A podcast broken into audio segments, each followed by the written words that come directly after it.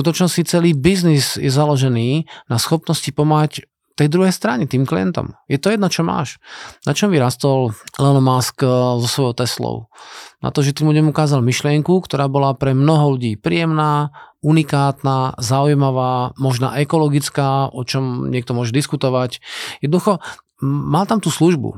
Na čom je založený Microsoft? To je zase, to bol proste služba tomu trhu, ktorá má tým ľuďom tie veci zjednodušiť to používanie toho počítača. Áno, ja chápem, že niektoré softvery sú mm, také pomalé a komplikované, ale tá myšlienka tomu človeku dať ten software je naozaj služba, pretože software robí tú službu. Takže keď sa dívame na riešenie tých problémov, tak sa dívame na situáciu alebo na situácie, ktoré tam okolo toho sú. Idem zákazníkom a dívam sa na jeho situácie. Pozorujem, ako sa má v danej oblasti. Keď sa dívam na môj biznis, tak e, sa pýtam toho človeka, že ako sa mu darí, daj, to v obchode. A on povie, darí sa nám celkom dobre. Koľko plníte tých kvót? No tak nie je to zlé, ale na 80% to dávame. A tých 20% prečo nevinde? A ja analýzujem tú situáciu, že prečo vlastne ten človek nerobí uh, tú kvotu tak, ako si predstavuje. A to sú nejaké okolnosti. Keď sa idem na ten svet toho biznisu, tak je tam čo len 15 ľudí v tej firme, tak tie cieľe sa nenaplňajú preto, jeden človek niečo robí. Hej? To môže každý niečo nerobiť, alebo aj niekedy jeden. Chápeš, to tak môže byť. A ja to musím vyhodnotiť túto situáciu. Keď to nie som schopný vyhodnotiť a nemôžem sa na to dívať, tak nie som schopný tie veci ani poriadne riešiť. Dobre? Takže ten, ten problém je častokrát riešený v, v tom duchu, nedívam sa na to ako na riešenie, ale dívam sa na to ako na problém. A keď sa na ten problém dívam a hovorím si, že neviem, neviem, čo s tým mám robiť, a teraz premýšľam a teraz uvažujem a fakt teraz hovorím o premýšľaní a nie tam žiadna akcia, tak čo sa stane? Hm? Musím byť schopný sa pozrieť na toho človeka, napríklad na jeho kondíciu, ako obchodníka. Čo to znamená kondícia obchodníka? To je vlastne jeho schopnosť e, klientovi poslať nejakú ponuku, nejakú informáciu, zvládať nejaké námietky u toho zákazníka a keď to celé prebehne rýchlo, no tak mám biznis, že? Čem kávu. Máte kávovar? Áno, máme. Používate nejakú kávu? Áno, používame. Perfektne, je tam konkurencia. Teraz by som sa mal s tým klientom pobaviť o tom, v čom sme my unikátna káva a v čom je ten dodavateľ nejakým spôsobom unikátny. A to musím spraviť veľmi rýchlo. Keď nie som schopný túto situáciu takto vyhodnotiť a budem nad tým premýšľať, tak zákazník povie, my máme kávu, idem domov, hovorím si, ty oni tú kávu majú tam a nemal som tam niečo povedať a teraz ja sa utávam vo svojich myšlienkach, namiesto aby som sa spýtal, dobre, a v tej káve teraz máte? Hej, aká je tam dodávka, aká je tam chuť, aká je tam kvalita, čo na to veria zákazníci. A spravím reálne analýzu tej situácie, zistím tie dáta a možno nie som lepší ako ten, tá moja konkurencia, ale viem to, chápeš? Takže neprídem do firmy a nepoviem, že máme taký problém, vieš, čo budeme robiť. Nie, vyhodnotil som takto situáciu a na základe týchto okolností, faktov, chutí, dodávky, ceny a neviem všetko možného, kávovaru a tak ďalej, som vyhodnotil, že tento zákazník momentálne pre vás nie je zákazník. Ale s týmto klientom som dohodný, že tam príjem za rok a tú situáciu znovu vyhodnotíme. Takže možno sa nejaké nové okolnosti stanú a preto som schopný to potom v tej ďalšej perióde času skorigovať. Ak mám niekde problém, tak ten problém je tak dlho živý, do akej miery nepoznám skutočný dôvod. Ja som strašne tučný. Hej. Mám 180 kg, teda nie je to môj prípad, ale predstavte si niekoho, hej, že takúto situáciu má.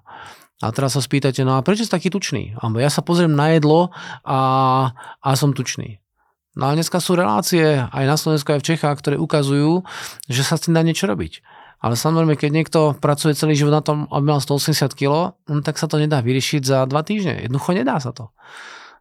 To si môžete niekedy uvedomiť, že pracujete čo je 4 týždne na tom, aby si zhodil pár kilo a potom za 2 dní to máš naspäť. to je holý fakt. A toto je tá situácia, ktorú musíš analyzovať a potom musíš nájsť to práve prečo. A to práve prečo z hľadiska toho tela je naozaj to, čo jeme. Aj okrem nejakých psychických problémov, ktoré tam môžu takisto hrať tú rolu.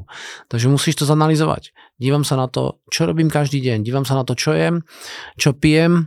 Dívam sa na svoju psychickú pohodu a to musím potom vyhodnocovať.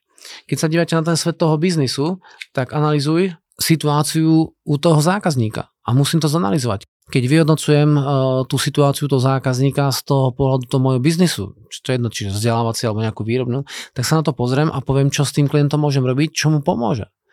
A keď raz tomu klientovi niečo slúbiš, tak to musíš splniť. No pretože to je zdravý rozum.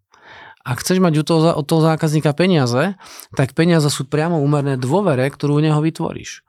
A keď ten zákazník peniaze nechce poslať, tak tam máš málo dôvery. Jednoducho tak to je. A prečo nemáš dôveru? Možno preto, že si niečo slúbil a nesplnil si to.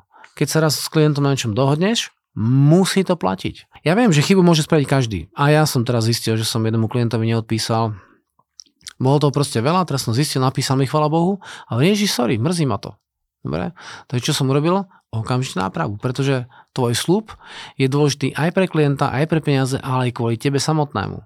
Ako náhle človek veľa vecí bude slubovať a mal bude plniť, stráca vlastnú dôveru. A potom sa vám s tým veľmi ťažko pracuje. Ďalší aspekt toho slubu je taká férovosť, čestnosť. A ako náhle chceš robiť ten biznis dlhodobo, tak prístup k tej férovosti a čestnosti je veľmi dôležitý. Robíš videá a slúbiš klientovi čas, termín, kvalitu, obsah, farby, zvuk a podobné veci a to všetko, čo si slúbil, je tvoja dobrá služba. A my ako zákazníci očakávame dobrú službu. A popravde trošku očakávame, že ten prístup človeka bude tiež príjemný. Je to ako v tých reštauráciách. Už niekedy prišiel do reštaurácie a nemôžeš povedať, že by ten čašník to jedlo nedoniesol. On to donesie. Iba nie je taký príjemný, iba je trošku taký suchý, iba je taký proste frigidný, iba je taký proste nič nehovoriaci. Takže objednáš si polievku, hlavné jedlo, pitie a on to donesie. Takže mal by si byť spokojný, ale nič tam chýba. A potom máš iné reštaurácie, ten čašník sa z ťa spýta, ako sa máš a teraz ti to vysvetlí a teraz to popíše a keď príde sa ti do očí a obslúži ťa, chápeš? Tá služba toho čašníka, to zná toho predajcu voči tomu hostovi, má nejakú kvalitu, má nejakú úroveň, má nejakú chuť. A táto chuť je niečo, čo je dobré, aby si tomu zákazníkovi takisto prejavil. Aj doma. Robíte služby svojim partnerom? Napríklad navaríš niečo, napríklad ju pohľadíš, alebo ho pohľadíš, alebo ja neviem, spravíš nejakú masáž. To všetko sú služby, ktoré v tom vzťahu potom tvoria ten vzťah takým lepším. Dobre? Takže riešiť problémy znamená vyhodnocovať situácie, ktoré na tom, v tom danom prostredí sú, všetky tie okolnosti veci, ktoré tam sú, sa na ne pozrieš, dívaš sa, v akom stave je tvoja partnerka, partner, šéf, podriadený kolega a keď ten stav vyhodnotíš, povieš, ako môžeš vyriešiť problém, ktorý tam tí ľudia majú. A keď to proste si schopný vyriešiť a dáš tam tú dobrú službu, tak skutočne s tomu človeku prispievaš. A my si veľmi vážime, keď niekomu prispiejeme, pretože mu pomáhame.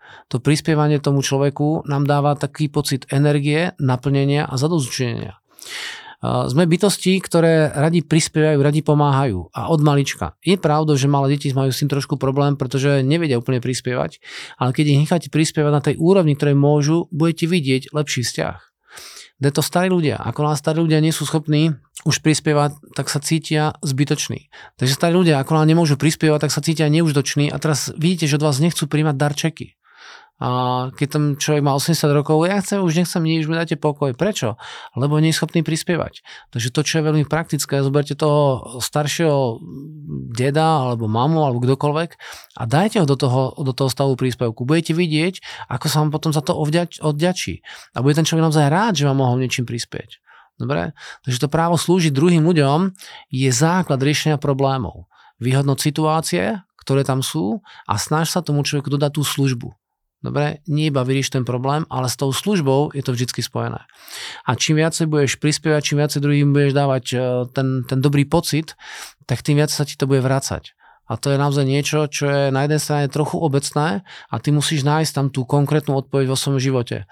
A na druhej strane sa to týka teba. Takže vo finále sa ti bude vracať a budeš vidieť, že budeš lepší pocit v živote. Budeš viacej naplnený, budeš viacej veselý a, a budeš mať taký pocit z toho života, taký proste zmysluplný. A je to naozaj úprimne prajem.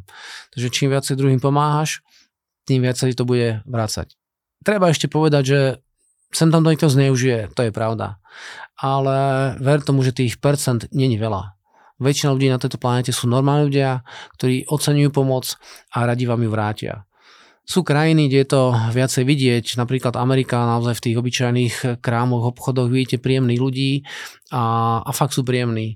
Ale potom sú krajiny, kde je to proste naopak. No. Tak nájdi takú krajinu, kde môžeš prispievať a si to vráti. Dobre? Napríklad tuto v Čechách na Slovensku. Maj sa pekne.